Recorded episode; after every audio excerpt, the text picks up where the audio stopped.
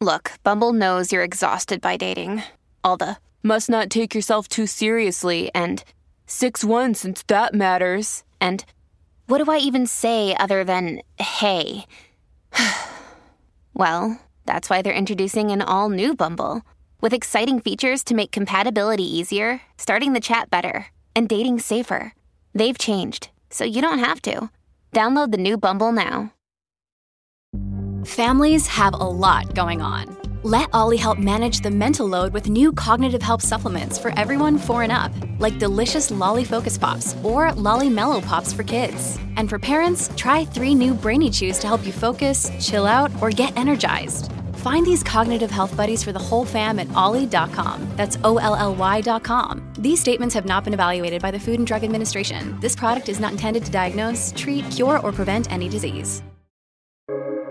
Welcome to the New Books Network. Welcome to the New Books Network. I'm your host, Megan Cochran, and today I welcome Paul Katsafanas to discuss his book, Philosophy of Devotion The Longing for Invulnerable Ideals, published by Oxford University Press in 2023. Paul Katsafanas is a professor of philosophy at Boston University, where he studies moral philosophy, uh, sorry, moral psychology, ethics, and 19th century philosophy. In addition to the philosophy of devotion that we're talking about today, Professor Katsafanas is also author of The Nietzschean Self and the and Agency and the Foundations of Ethics. He is also the editor of Fanaticism and the History of Philosophy, which came out just this past year. His recent work focuses on commitment, devotion, fanaticism, and extremism. Professor Katsafanas, it is a pleasure to welcome you to the New Books Network. I found your book fascinating. Thanks for You- Yeah, you dive deep into this very complicated and honestly sometimes troubling subject of why people persist in commitments that can threaten their happiness, security, and comfort. Uh, I think many of us have wondered about this. We find ourselves shaking our heads, slightly baffled, uh, and wonder about the things that people believe and what they do because of those beliefs. Uh, there are both innocuous and terrifying examples, everything from people who have strict dietary restrictions or exercise regimes to people who believe they need to take extreme measures, even killing or other kinds of violence to fulfill their commitments. In your book, you tease apart the specific characteristics of this kind of devotion, which you refer to as sacred and which you define as inviolable, incontestable, and dialectically invulnerable. And I want to get to these a bit later in the discussion. But I was also particularly struck by the thoughtfulness with which you explain that this kind of devotion does not always derive from the beliefs themselves. Uh, you say that for many, it's the desire to be devoted um, that leads to them finding a target or a belief in which to place that devotion. You also point out that there are many good reasons to have this kind of devotion in our lives. It can provide meaning and value, it can shape our identities, it can help people avoid feeling adrift, it can be easier and more fulfilling to live when we're not constantly reassessing and questioning priorities. Uh, but in addition, like we said, these can also be very dangerous, uh, even pathological and destructive, both to the individual, uh, the people around them, and even to society. Um, what I also was completely fascinated about in your book is that you provide an alternative, which I found so striking. And I'm, I'm as we get through, as we go later in the book, I'm going to ask you to talk about that some more. Um, you say it's not easy, but there is another way to go about this. And I, I think our audience would be interested in that. Now, before we get into all of that, which I hope we will, I want to take a step back. And will you tell our listeners, please, about your background and why you wrote this book? So I've been interested in philosophy for a number of years, and the questions that have gripped me most deeply are existential questions about the the meaning and the significance of life, the things that people devote themselves to within life that seem to them to give their lives meaning and significance. So if we think about some of our deepest commitments, our most important relationships to others through friendship and romantic relationships, um, the things that we strive to attain in life, those are the sorts of topics that I find most interesting in philosophy. I think there are a number of philosophers who've attempted to understand what motivates people to um, go down one path rather than another, what grips people, what keeps them committed or devoted to these difficult long term projects, what makes them rule out one form of life and devote themselves to some other form of life instead. So I've been interested in those sorts of questions for quite a while. Um, for for some time earlier in my career, I was interested in exploring the way in which particular philosophers, especially the German philosopher Friedrich Nietzsche, uh, understood those sorts of questions. So I think he has some really fascinating analyses of what um, what philosophers sometimes call moral psychology or philosophical psychology, which is sort of a study of the way that people make decisions, the what's going on when people embrace certain values and use those values to shape their lives, uh, how our conscious thought relates to our unconscious thought, how all of that plays a role in in uh, making up our lives. So I, I thought Nietzsche and some of the people he interacts with had really interesting non-standard accounts of those phenomena. So I spent a lot of time thinking about that. Um, my first book was sort of half on Nietzsche and half on some other um, thoughts about agency and ethics. My second book was all about Nietzsche, just sort of analyzing um, topics like what Nietzsche's view of the conscious unconscious distinction is, um, how he's thinking about human motivation and decision making and values. But I guess in the course of thinking through all these issues, one thing that I got really interested in was actually a problem that this philosopher Friedrich Nietzsche diagnoses that he thinks arises in modernity. And basically, the problem that he sees is he thinks that traditional sources of meaning are collapsing. So this is controversial, but Nietzsche thought that uh, religions were beginning to die out or to lose their grip on people, that other you know, philosophical theories and social causes and other potential sources of meaning and direction for people's lives were breaking down. They were coming to seem unjustified or untenable for various reasons. And Nietzsche sort of wondered, you know, what happens then? Do do we get plunged into what he would call nihilism, where we're sort of adrift? We don't see any reason for thinking that one way of life or one set of values is preferable to any other. They all just look like arbitrary, unjustifiable commitments. Um, do we just get plunged into that sort of state? Do do strong long-term commitments begin to die out, to sort of dissipate because you no longer have the structures within which they might make sense? So I became really interested in that. I guess in thinking about those questions, I was led to reflect on uh, the topics I address in this latest book, which, as you were describing, is about um, what I call devotion, which is a form of commitment um, that I guess we'll talk about more as we go on, but it's about a form of deep commitment to things like relationships or ideals or causes or ways of life. And I'm sort of interested in what sustains those commitments, especially in cases where they seem linked to our identities in certain ways and resistant to certain kinds of rational reflection. So it was really struggling with those sort of issues um, that led me to uh, to write this book. In the subtitle of the book, you refer to devotion and the longing for uh, invulnerable ideals. Um, can you talk a little bit about that? What do you, what do you mean by that longing? Sure. So one thing that I think is really striking about human beings is that I think if you look at a lot of what we do, a lot of how human life proceeds, what we might notice is that people crave things to which they can devote themselves. Um, I think we often find that people seem adrift or lack a sense of meaning or significance if they don't see anything worth devoting themselves to, if they don't see ideals that they can commit themselves to or relationships they can commit themselves to.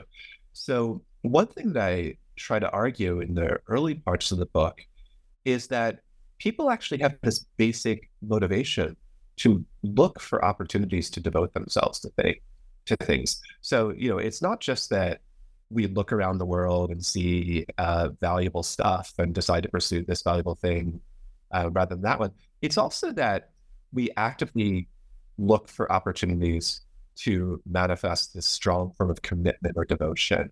And that's, I guess, what I was thinking of as this longing, this longing for ideals that we can commit ourselves to.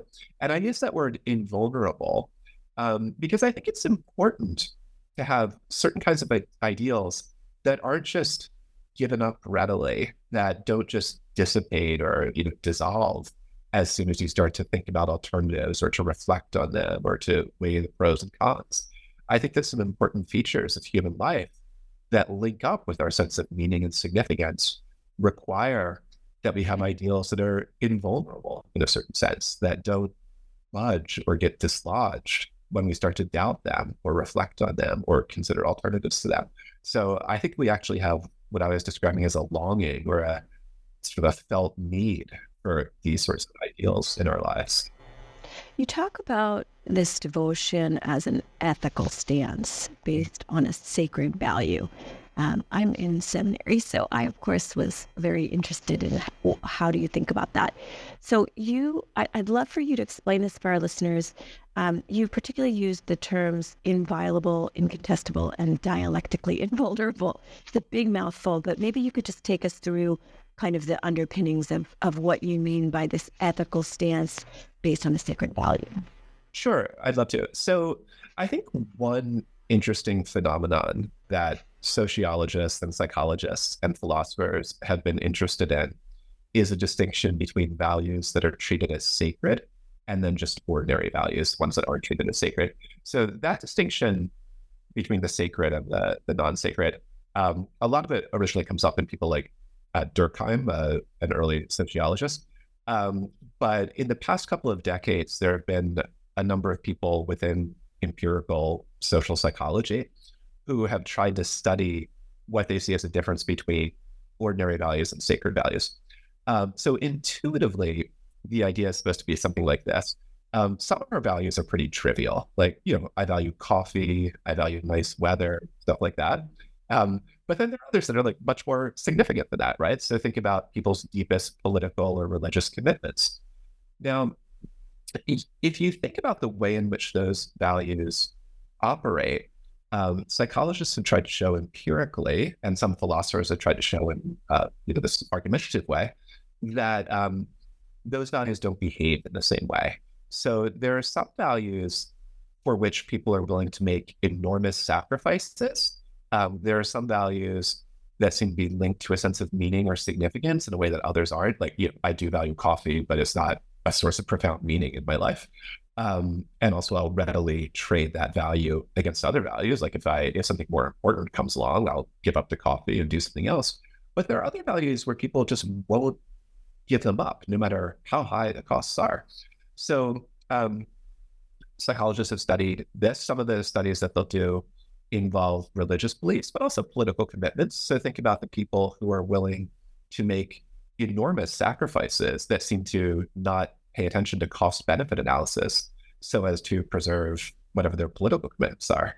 Uh, you know, they'll sacrifice tremendous amounts, both personally and in terms of the cost they'll impose on other people to uh, to stick with those values, and they'll view um, any violation of those values as problematic. So there are some values that behave that way, and others that seem more easily exchanged and traded against one another, like the value we place on coffee and so forth.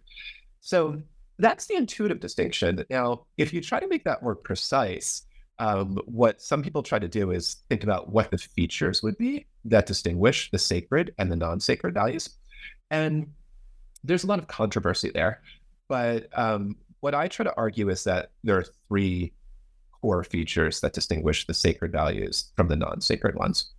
And those are the features that you listed. Um, those are the inviolability, uh, incontestability, and dialectical invulnerability. So let me say what that means. Um, when I say that a value is inviolable. What that means is that sacred values aren't traded against other values in the way that ordinary values are. So if I'm thinking about whether to have coffee or whether to, you know, let's say it's late at night and I'm thinking about whether to get a good night's sleep or have the coffee that I want, I could just do a cost benefit analysis. I can say, okay, you know, coffee tastes good, it would be nice, but sleep is more important. Let me not do the coffee, do the, the sleep instead. And there's nothing wrong with that. I don't feel like I'm violating the valuation that I place on coffee or anything like that. Um, some values aren't like that. There are some values where any attempt to trade them against one another will seem problematic. So think about a person who has a religious commitment that they think should just override all other values. Yet nothing else um, can be exchanged with that value. There's no circumstance in which they'll trade the religious value against some other value. That's what I call inviolability. The sacred value, um, anytime that you act against it, you will be violating it rather than just you know trading it against something else that you value. Um, incontestability, there are some values, and there's a lot of interesting empirical research on this point. Um, there are some values where people are reluctant even to reflect on like hypothetical violations of those values, where something seems wrong if you think about those values in certain ways. Uh, one of the examples I use in my book, um, a lot of us think that human life is a sacred value. So imagine I have uh, like a rich uncle where if that person dies, I'm going to collect an inheritance. Um, and imagine that I deliberate about like killing that person so as to collect the inheritance. But then I decide, oh, no, I shouldn't do that. Um, I mean, obviously, that's the right conclusion. But if I seriously reflect on things in that way, even though I never act on it, it seems like something's already wrong, right? Like merely entertaining the possibility of killing someone in order to get some money, even if you don't do it, it seems wrong that you're seriously contemplating that. So that's the feature that I call incontestability, where even these um, examinations of the value in thought, these like hypothetical violations of the value seem problematic to the person. Um, and then dialectical invulnerability, that's the idea. So a lot of our values and commitments respond to thoughts about how justified we think they are, right? So if I think, um, you know, imagine that I value coffee as I do, but then imagine some studies come out that show that coffee is like really terrible for you. Uh, you know, it affects your health in various ways. I expect that what would happen is that I just give up that value, right? I think that okay, I really like the coffee, but health is more important. Let me uh, let me abandon that. Um, other values don't seem to respond to justification quite that way, where even if we think that there are reasons against holding the value, even if there are very powerful ones, we just won't let that affect our degree of commitment to the value. So the value seems sort of um, insulated or rendered invulnerable to rational reflection. I, another good example of that might be something like um, the love that a parent might have for a child, where it's not like you reason yourself into that love, right? Like it's not you. It's not that you say, "Oh, you know, my child is so much better than this other child, therefore I ought to to love her and not him." Um, it's rather that there seems to be something more visceral and immediate and non-rational about it, right? You stick with that commitment, even if I was convinced that some other kid was like smarter than my kid or more appealing than my kid or something like that. That wouldn't affect the love or and the commitment and the valuation that I have for her, right? So it looks like that value doesn't respond to rational reflection in the same way that other more standard ones do. So putting all that together, um, sacred values are the values that have those features where you don't violate them to achieve other values. You don't even think about uh, doing that in certain ways. And when you do uh, reflect on their justification, that doesn't have any effect on them. They don't budge. Yeah, so that your your ethical stance then is based on these building blocks of the this is how you need this is how your behavior will be guided because of the sacredness of this belief. I think that's really helpful because there are so many different ones. Even as you were talking, I was thinking about um, two very different examples. One was someone who it's it's that the Monday after Super Bowl Sunday that we're recording this. And for many people, that football game is a sacred event. and that was very clear yesterday, um, particularly in my home. Um, but um, but I also think that there's a lot of nuance in how we do this. But, you know, it would be unthinkable to not not do this. And, and I use that example because it's in some ways it's not serious. You know, nobody would be hurt or anything, but it still illustrates uh, the the the issues. Um, the other example that was going through my head is uh, people's commitment to different ideals. Like if you remember, smoking used to be this way. People thought it was a freedom, um, and the same thing happens with gun rights. And so those were kind of exploding in my head. I don't know if you want to speak about that. Oh yeah, I, I mean, I think those are great examples. So with the the sports example, I mean, think about the way uh, you know a lot of people have a favorite team, right? And even if the team is doing terribly, maybe for a long time, for decades or whatever, um, so that in some sense it would be rational to think that some other team is better. Sometimes that sort of thing just has no bearing on the commitment, right? You're you're committed to it um, not because you think the, the the team is objectively best or something like that. Those sorts of considerations are just moot; they just don't affect you. Um, so I think that would be an example of this dialectical invulnerability. You, know, you can imagine somebody trying to argue you out of that commitment by saying, "No, you know these players are terrible. The, you know, this other team is better," but that just doesn't have the, you know, it doesn't. That's not what it's about. It doesn't affect you in that way. And then the, the smoking example and the guns right example, the gun rights example, I think those are both good ones too. I mean, if you um, look at some of the arguments in favor of gun rights, uh, the Second Amendment arguments, um, some people even explicitly describe that as sacred, a sacred right, where you know they're aware that gun ownership. Um, I mean, there are studies clearly indicating that as like the number of guns in a population increases, so too does the number of uh, gun-related uh, injuries and deaths and so forth. So it's not like they have to um, not be aware of that, but they can see that as irrelevant um, given their sacralization of, of that particular value. So I think those are good examples. Whereas, and with the smoking example, you can imagine, I mean, imagine somebody who smokes back when we don't yet know that it has these disastrous health effects. Um, you can imagine that once that data comes out, some people might just give it up. Yeah, I know it takes struggle because of the addictive properties and so forth, but they might immediately decide that they should give it up. And that would be an indication that it's not sacred to them. Um, whereas somebody who just persists in it, despite that, um, that could be an indication that it is functioning in this this way where it's exempted from critical reflection. And that might explain why it took decades after that information yeah. came forward for yeah. people to get there, at, in the U.S. at least. Yeah, and um, that might be, um, and, and, that could be like linked up with their identities and things like that, where it's you know their self conception is bound up with this um, sense of themselves as a smoker, and that's part of the explanation. So yeah, I think it's a really interesting case. Fascinating. Um, so there are many good reasons for sacred values, and you talk a little bit about this as well. There's positive outcomes by people who are devoted to these commitments. Uh, will you take us through some of those positive aspects? You mentioned a little bit before, but maybe just a little more on it. Yeah, sure. Um, I mean, so one example would be personal relationships. So, um, you know, imagine two different people. So, you know, two people in committed romantic relationships.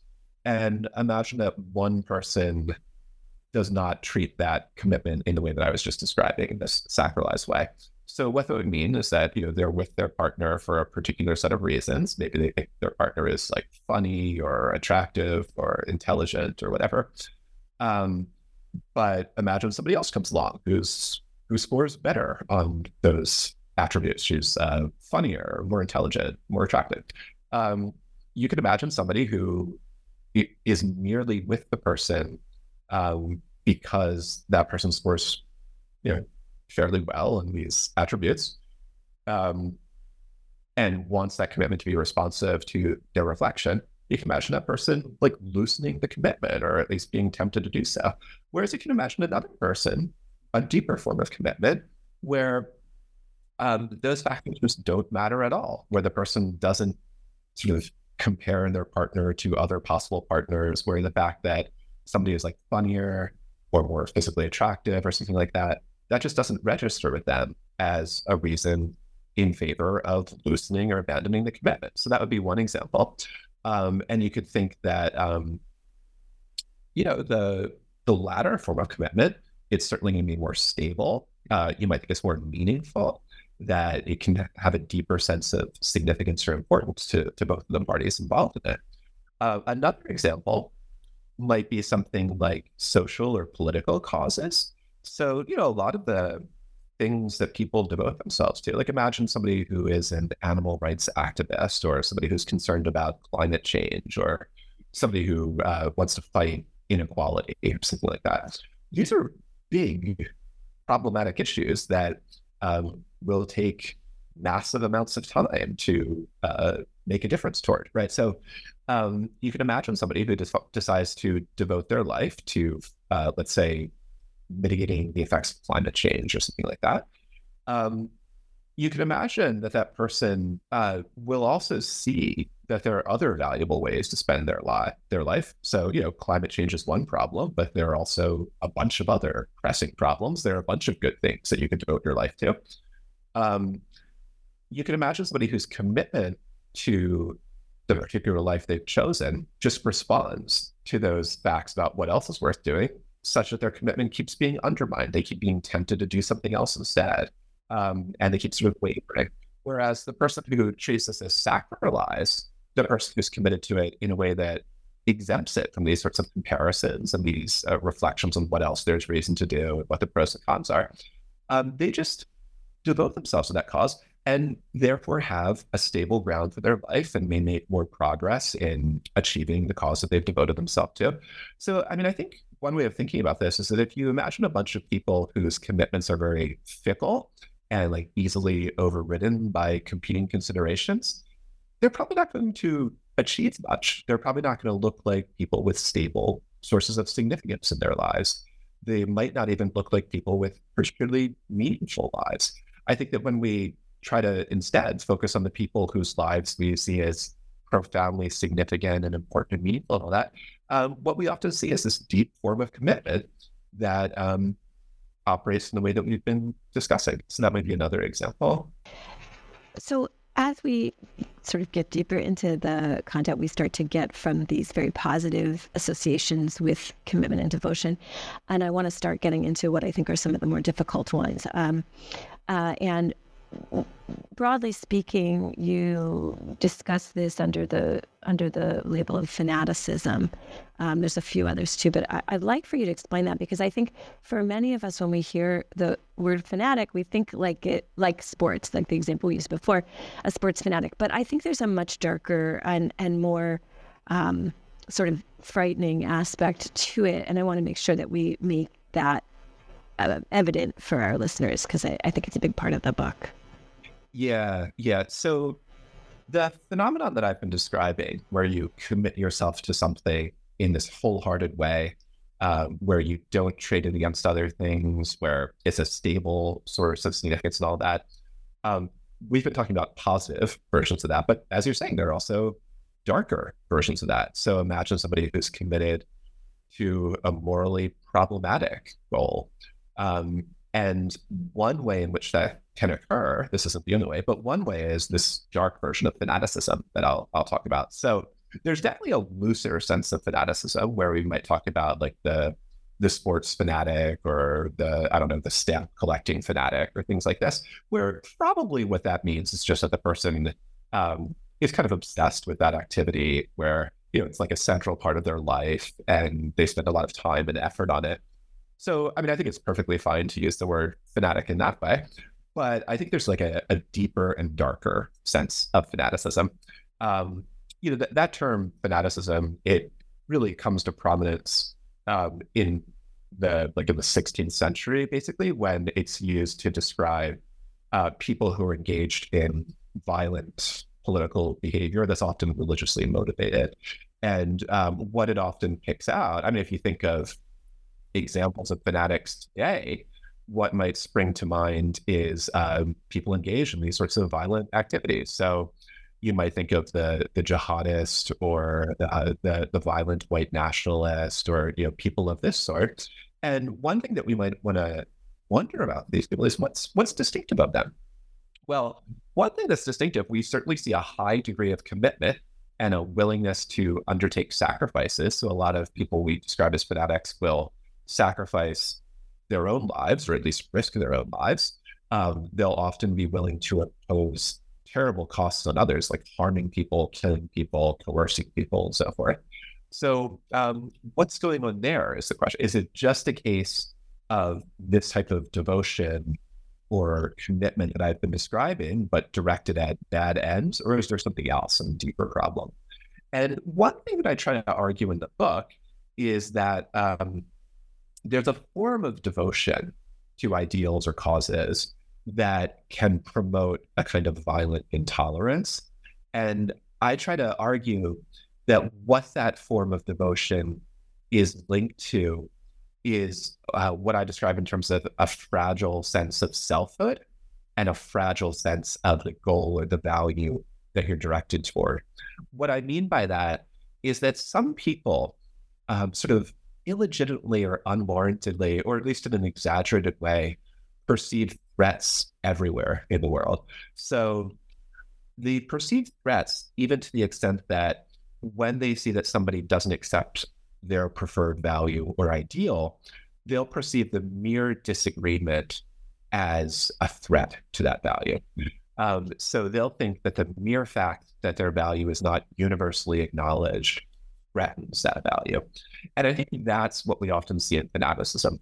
I think it's also often linked to a what I call a fragile sense of selfhood, where your identity is sort of bound up with your orientation toward that value or that goal. Um, and it's only in relation to that goal that you can understand yourself in a stable way. So that when that ideal or goal is threatened, you experience that not just as a problem out there in the world, but as a threat to your very self. And that I think is what motivates some of this violent and defensive behavior. So the fanatic, as I try to define the fanatic, and in this part of the book, I draw both on some prior philosophical accounts and some empirical work on radicalization and terrorism and things like this. Um, the fanatic, I try to argue, is the person who has this fragile sense of self and this sense that the value in terms of which they define themselves is threatened, rendering um, the value fragile, where some of those threats just come from mere disagreement, lack of acceptance of the value. So the Fed is unwilling to tolerate disagreement and dissent. So that disagreement and dissent becomes like an attack. It becomes something exactly. to defend themselves from. Can you also explain? There's a word that you use quite a bit during this section of the book called and I, you know, pardon my semi-French pronunciation, but ressentiment. Yeah. Um, please pronounce that correctly and and tell me what you mean by it. Oh, I so I'm not a perfect French speaker either, but no ressentiment. So, um, so this is a word. It just means resentment in French, but um, it's this word that was introduced into philosophy by by Friedrich Nietzsche, the the philosopher I mentioned earlier. So uh, Nietzsche has this book called The Genealogy of Morality, where he's trying to give what he sees as um, a historical or genealogical account of how we came to have the moral values that we have today. And in the course of that book, he introduces this concept that he calls ressentiment. And um, it's similar to ordinary resentment, so uh, Nietzsche's writing in German, but he instead of using the German word for resentment, he uses this French word ressentiment. And uh, presumably, part of the reason for that is that he wants to uh, show us that he's giving this term like a special sense. It's not an ordinary resentment; it's something something more than that. So there have been a lot of attempts to figure out what ressentiment is. Um, so there's a great book by um, a philosopher and sociologist uh, Max Scheler that's just called Ressentiment. And it's sort of an analysis of what that is, drawing on Nietzsche, but also departing from him in certain ways. And some contemporary sociologists work with this concept of ressentiment as well. Um, but let me say what it is. So, ordinary resentment, if we just focus on what ordinary resentment is, it's something like um, anger or indignation or being upset out of a sense that somebody has wronged you right? Like somebody shoves you or insults you or steps on your foot or something like that, and you're like a little angry or miffed or whatever, and you you feel that way because you think that they've done something wrong to you. That's how people ordinarily use the word resentment. Ressentiment is supposed to be different than that. It's a more complex and more long lasting state. So it shares this general sense that you have been wronged. Somebody has injured you or done wrong to you in a certain way. But it combines it with a kind of envious, malicious hatred of the person who's doing that to you. Um, and Nietzsche sees it, and some other philosophers see it as this state that tends to grow and perpetuate itself. Mm-hmm. So if you think about um, our emotions, like some of our emotions are very short lived. So, you know, surprise, it just lasts for a second. Uh, other emotions are very long lasting. So, grief, for example, that you can't have grief just for a moment. That's going to last for quite a long time. Ressentiment is supposed to be more on that side, where ordinary resentment could just be momentary, right? Like uh, somebody insults me, I get angry, they apologize, it's all over. Uh, ressentiment is supposed to be this brooding state that persists and grows. So it consists in this feeling that you've been wronged by somebody. And it consists in this envious or hateful reaction to that, where you want to get back at the person for wronging you. Moreover, um, it's supposed to be something that sort of grows and sustains itself over time. So, what might start off as just a sense that somebody has wronged me in a particular way starts to magnify, starts to spread in the person's psychology, so that now it's not just that this person or this group has wronged me in some very particular way. It's rather that many or perhaps all of the failings um, that I experience in life are due to this person or group. So, one way in which I think this is a useful phenomenon uh, or a useful concept to work with is that I think you can see in some of the narratives or like self understandings that fanatical groups promote and hate groups and so forth. I think you can see um, something like a narrative of ressentiment where you do things this way. You first identify a group of people who is being who is being wronged by something. Um, so we could work with some of the white nationalist narratives, for example. So uh, white males are being wronged, um, and then there'll be like a, a, list of all things that are going wrong. Um, then there'll be a group that's presented as responsible for that, the target group. Um, and as time goes on, you'll see more and more sort of grievances or wrongs being added to this list. You'll see more and more things that are being attributed uh, to this group that's allegedly wronging the target group. Um, and you'll see the promotion of hateful or vengeful reactions toward that group. So I think that's what we see in a lot of these fanatical groups. Um, another example that I talk about a bit in the book is um, incels. So I think um, a lot of us who uh, are interested in internet hate groups and so forth um, are fascinated by incels. These are the involuntary celibates, people who, men who um, think that they're being wronged by women by being denied sex from women. Um, and what is fascinating about some of these incel groups is that if you look at the narratives that they propound, um, what starts off originally as a fairly, I mean, it's, problematic even at the beginning, but what starts off as a couple of concerns keeps growing so that more and more problems are being attributed to uh, relations between men and women in contemporary society.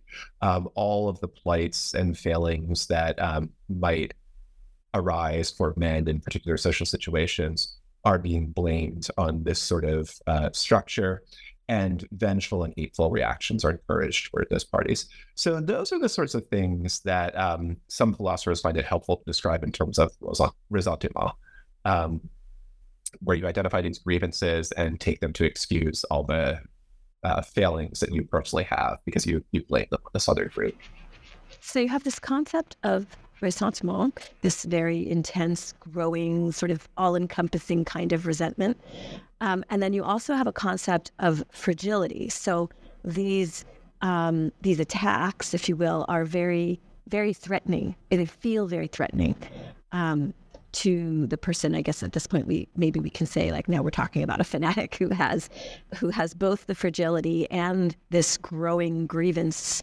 Um, I don't even know what to call it. This cloud of grievance. Um, and that kind of fragility. I mean, as you're talking, I just keep thinking about politics in the United States right now. Um, yeah, maybe you could talk a little bit about how that uh, manifests in that case. Oh, sure. I mean, I think a depressing feature of a lot of politics in the US and elsewhere nowadays is the increasing prevalence of uh, what I was calling narratives of resentment. I mean, so one thing that's happening I think, in a lot of political discourse is we have one group that's presenting another group as uh, responsible for all of the faults and all of the failings and you know, basically everything that's wrong with the world is foisted on some group. um, there's something comforting about that, right? Because if you, I mean, basically, it excuses you uh, for the failings in your own life, right? So if I'm disaffected or unhappy with my life or things haven't worked out in the way that I want them to, it can be painful to see that as just like bad luck or something about me. It's comforting in a way just to be able to blame that on someone else, somebody who you sort of demonize and uh, vent your frustration on, vent your anger on. And I think you see that in a lot of contemporary political discourse, right? You have these increasingly exaggerating narratives that um, seem to leap from grievance to grievance. So, you know, in each new news cycle, there's some new problem that's supposedly pressing and is being blamed on um, the the liberals or whatever, right? So it's it's um, one thing that's distinctive, I think, about uh, Ressentiment, as I was mentioning earlier, is that it doesn't actually seek a kind of resolution. It just seeks perpetuation. So that's a difference with ordinary resentment. I, I guess I didn't mention, but that's interesting. So with ordinary resentment, if somebody wrongs me, I might want them to just apologize or you know, make amends, and then it would be over. So there's a sense in which ordinary resentment can be directed at resolving itself. But um, ressentiment is not supposed to be like that. Ressentiment is supposed to grow in part because what it does is just um, builds up, and what it aims at is just more and more expression of itself. So, um, what I think happens in some of these narratives, you know, if you tune into certain news stations or whatever, what you see is just manufactured grievances. Basically, you see, you know, if one alleged problem is resolved, that doesn't satisfy people. We just need to something new. We have to find something else to be upset about, something to blame on other people. So I think that sort of um, stance, which has become endemic to a lot of political discourse, is profoundly damaging. I mean, it, it generates this sort of us them dichotomy where each side views itself as like morally pure and the other as objectionable and evil and uh, perverted and so forth um, that kind of stance um, can easily lead into these sort of fanatical reactions that uh, that we've been discussing. The brokenness, in some ways, becomes the purpose. the The meaning is in the brokenness rather than in finding a solution or getting beyond it. Exactly, and that's because the um, the venting of frustration, rage, and hatred, and so forth. That's really what's being sought, rather than the resolution of the problem. Yeah, right. Yeah. I think we see this. We saw this in the most recent uh, congressional uh, congressional um, uh, things about about immigration and the border. Um, so really fascinating and um, and very topical, and pertinent. Um, I uh, I want to get to your alternative to fanaticism. I want to make sure we have time to go through that because I thought that was really interesting and uh, and and surprising in some ways. Um, and so you you talk in quite a bit of depth about the possibility of preserving some of these positive aspects while also ideally not easily, but ideally uh, avoiding some of these negative ones. Um, you talk about uh, affirmation deepening. Can you? Can, you don't have to go directly into those two, but I'd love for you to give an overview of, of what you're what you're getting at here and and what that might look like. Sure. Um, so I guess the framework is something like this: that uh, you know, in the early parts of the book, I've been arguing that devotion serves all of these important roles, right? But then, as we've just been discussing, devotion can go badly wrong. It can easily lead into these oppositional, antagonistic stances, like fanaticism. That would be one example. There would be others as well.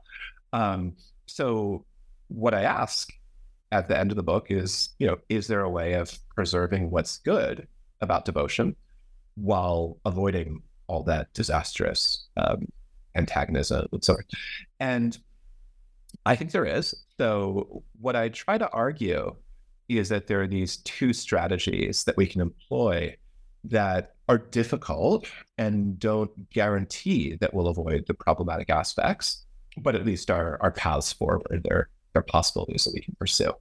Um, and I call one of them affirmation, and I call the other the deepening move. Uh, affirmation, let me start with that one. So, one of the things I was saying about sacred values and about devotion is that they're dialectically invulnerable. So what that meant was that whereas an ordinary value or an ordinary commitment might respond to these thoughts about justification. Sacred values and devotion don't do that in the same way. They're insulated from rational reflection to such an extent that they don't even respond to it. Um, now, one worry you might have is sort of how you sustain that. I mean, wouldn't we want our commitments and our values to be open to potential revision in light of you know, new information, new reason, new argumentation, uh, yeah, just basically into the possibility that we're wrong. And what I try to argue is that there's a way of shifting these conversations away from thoughts about justification and toward thoughts about what you can affirm. So when we put these things in the language of justification, when we worry about whether our values or commitments can be justified, there are always going to be um, arguments pro and con. There's always, you know, it's rare to have, maybe it's even impossible to have conclusive rational argumentation in favor of some particular commitment or value. One thing that I think we can strive for instead of justification in that sense is a kind of affirmation. We can ask ourselves not whether we have sort of a watertight argument in favor of the commitment or value, but whether we can sort of recommit to it in a certain way, whether we can affirm our commitment to it in light of all these ambiguities and so forth. So we can be open to reconsidering evidence, to considering arguments and so forth. But so long as we continue to bear this affirmative relation to the value or the commitment, that can help to preserve it. So we can ask ourselves not, is this sufficiently justified, but is this affirmable? That's one path. And then um, Oh, can I can I jump in? Well, I was thinking about this uh, very old historical um, piece, but it really illustrates it. I think so. I'm going to throw it out and see if you agree.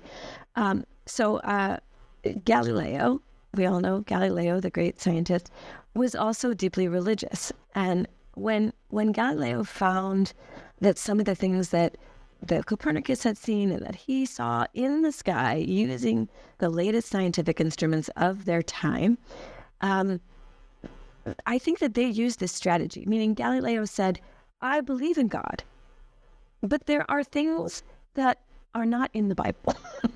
um, and we can see them in, we can see some of these things in the sky. And, and I, there's even this great letter, which I, uh, I'm not going to quote off the top of my head, but there's this wonderful place where Galileo is writing a letter and he says, yes, the Bible is wonderful. The Bible gives us lots of things. The Bible gives us lots of truth, but it doesn't cover everything. And but we can look at the world that was made and we can see some of those truths with our own eyes. And sometimes those things don't look like they're exactly the same, but that doesn't mean that religion is wrong. It means that we find the things that we can affirm. So I that that example really just came to me as you were talking about it because that's an example of someone who's saying I'm learning new things. I'm not throwing out the old or treating it as something that's um, under attack. I'm saying, how does this deepen my understanding? How does it let me affirm what I know and take in the new information at the same time? So, yeah, I, that's a great example because it does seem to involve um, this stance of affirmation where he's asking himself, not, you know, do I have the objection proof demonstration of, of this commitment, but rather can I affirm the commitment?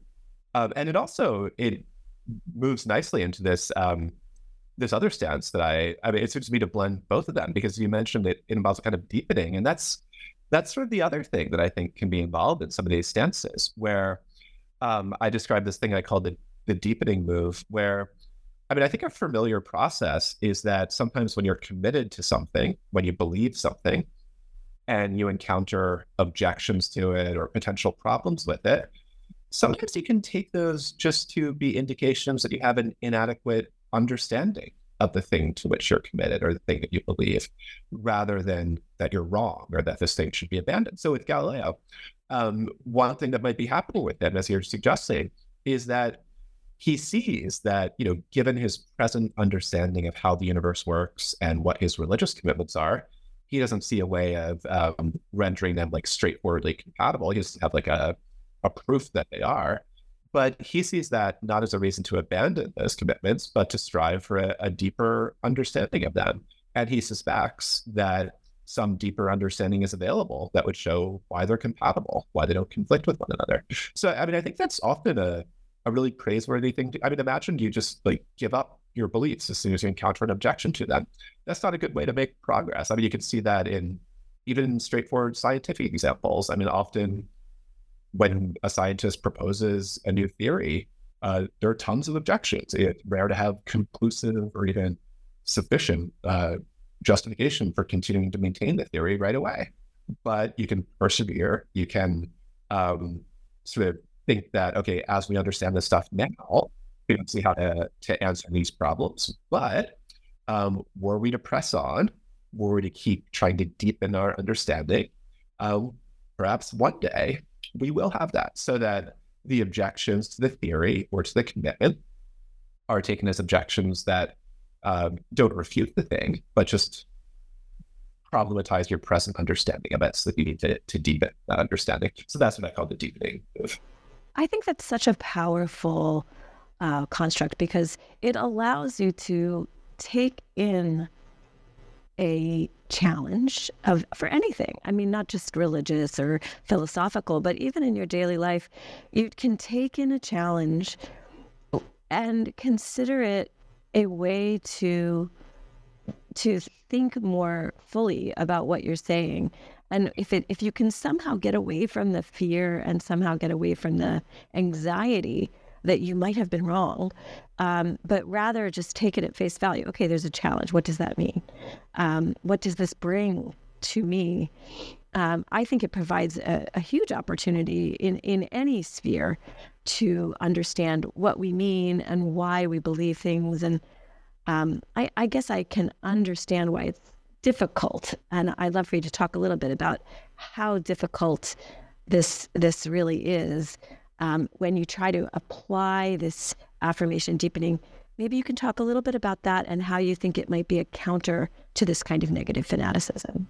Yeah, good. Well, I mean, as you're suggesting, I think it requires a certain kind of strength or self assurance to to do this, right? So, one thing that I was claiming about the fanatic is that the fanatic displays a kind of fragility, a kind of weakness in his self conception um, and in his value so that he's very threatened, for example, by a mere disagreement. He craves a kind of certainty, a kind of insulation from from those sort of disagreements and critiques. And you know, there's there's risk involved in these processes that I was describing as affirmation and deepening. I mean, you could be wrong, right? Uh, you could remain committed to something, and it could turn out that that commitment and all the actions, or even like the whole life that it informs, is a mistake. Um, so it's always safer to immediately adjust these things in light of criticism. Um, there's a risk involved in sticking with them. And I think that's what makes them so difficult. They require a certain kind of confidence, a certain kind of assurance, or at least a willingness to undertake risks, sometimes with large stretches of your life, you know, depending on how profound these commitments that we're talking about are. Um, that's what makes it so hard. But I also think that if we don't do that, um, we risk either giving up our commitments entirely, you know, just having these ones that are, are fickle and, you know, change all the time, or we try to preserve them from uncertainty in this fanatical way where we have this hostile negative stance toward any disagreement. I think affirmation and deepening are responses to the complexity and ambivalence of the world, um, but that it can be hard to deal with the complexity and ambivalence of the world, and that unfortunately, one reaction that a lot of people have to it is the the fearful, fanatical reaction or the withdrawn, dissipated reaction that consistent have these strong commitments. Yeah, it is really. Um, I think it's a wonderful suggestion. I would love to see people take it up. I'd love to see our audience um, respond to it and, and see what they think. I found it really uh, sort of inspiring in a way. Um, and and even not necessarily just in these big dramatic ways, but you know, I think of uh, my poor husband who probably would be absolutely mortified to know I'm talking about him on a podcast, but he is very healthy. He's he gets he gets really into all the latest health cri- uh, crazes. You know, uh, we have closets full of strange salts that are supposed to help us, um, but you know he's he he's devoted to each of these things individually but as he learns of a new one he's he's able to incorporate it and sort of shift so his commitment is to the health not to each specific manifestation of that health and i think as you know i think that's a really great example of using that of yes i'm maintaining this commitment to what really matters health uh, which is very positive. Um, and then I'm able to use new information to both reaffirm my commitment to health, uh, which I'm less good at than he is, but you know, we don't try. And then also a deepening, which is to say, well, what am I able to to learn from this? How can I use this to um, to expand my understanding and and and have it be flexible rather than inflexible? Um, in one of the summaries of your book that I read, it was referred to as a quest. Um, I don't know if that was one that you wrote or one that someone else wrote, but I love the idea of this as a quest. It's something that gives it a certain amount of um, of adventure and also of an idea that that it is an adventure for good. I don't know if if you want to re- talk about that at all. Oh, I think that's I think that's a very useful description. It's questing language because a quest. I mean, it often involves this idea of devoting yourself um, to something, to you know the object of your quest, but it's also exploratory, right? It's it, a quest is often not thought of as some rigid, sort of single-minded, one-track path to a goal. It's more, you know, unanticipated things will arise, ambiguities will arise. They'll lead to potentially shift your understanding of the object of your quest. Uh, but nonetheless, it remains profoundly important and um, can inform large stretches of your life. And I also like the example of the uh, the health versus the particular types of exercise. So I think that's another interesting feature that some of these commitments are uh, sort of nested within broader commitments. So um, it's not that your husband is devoted to like the one particular form of exercise. He's devoted to something broader, health, but that's expressed in this flexible way through the uh, you know the various types of exercise that you could engage in.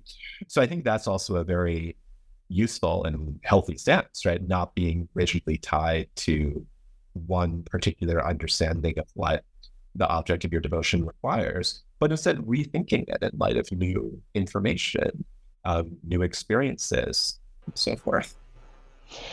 So I um, I think we're going to have to start to bring this to a close. I'd love if you could, um, if there's one main idea about this book that you want our listeners to walk away with, what would that be? I think the main idea of this book is that devotion, understood in the way that I've been describing it as this form of commitment that's exempted or insulated from certain kinds of reflection and so forth. Devotion is this profoundly important aspect of human life, something that we have a real longing for, but also something that can go horribly wrong. So it's both tremendously important and tremendously risky. And that's why I think it's so crucial to sort of get it right to understand what it is. Wonderful. And um, we are always here at the New Books Network looking for new books to read. So we would love to know what you suggest for our audience to pick up next. Yeah. Well, if you're interested especially in the negative aspects of this uh, stance that I was calling devotion. If you're interested in fanaticism, in the sorts of political issues that we've been discussing, one book that I found sort of inspirational when I was uh, researching this book is an older book. Um, it's called The True Believer by Eric Hoffer. And it gives an analysis of what you might think of as fanaticism. He calls it being a true believer, but he's very interested in the way in which certain kinds of political thinking can be rooted in um, in the kinds of pathologies that that I've been discussing. So Eric Hoffer's The True Believer is a a great book that used to be very popular um, back in the uh, was it, 50s, I think, but um, isn't read as much today. But I think is still full of valuable insights. Fantastic. So uh, I'll put a link to that in the show notes. Um, and uh, I think we'll leave it there for now. Uh, Professor Paul Katsafanas, it has been such a pleasure discussing your book, Philosophy of Devotion The Longing for Invulnerable Ideals. Thank you for joining us on the New Books Network. Thanks very much for having me. I really enjoyed it.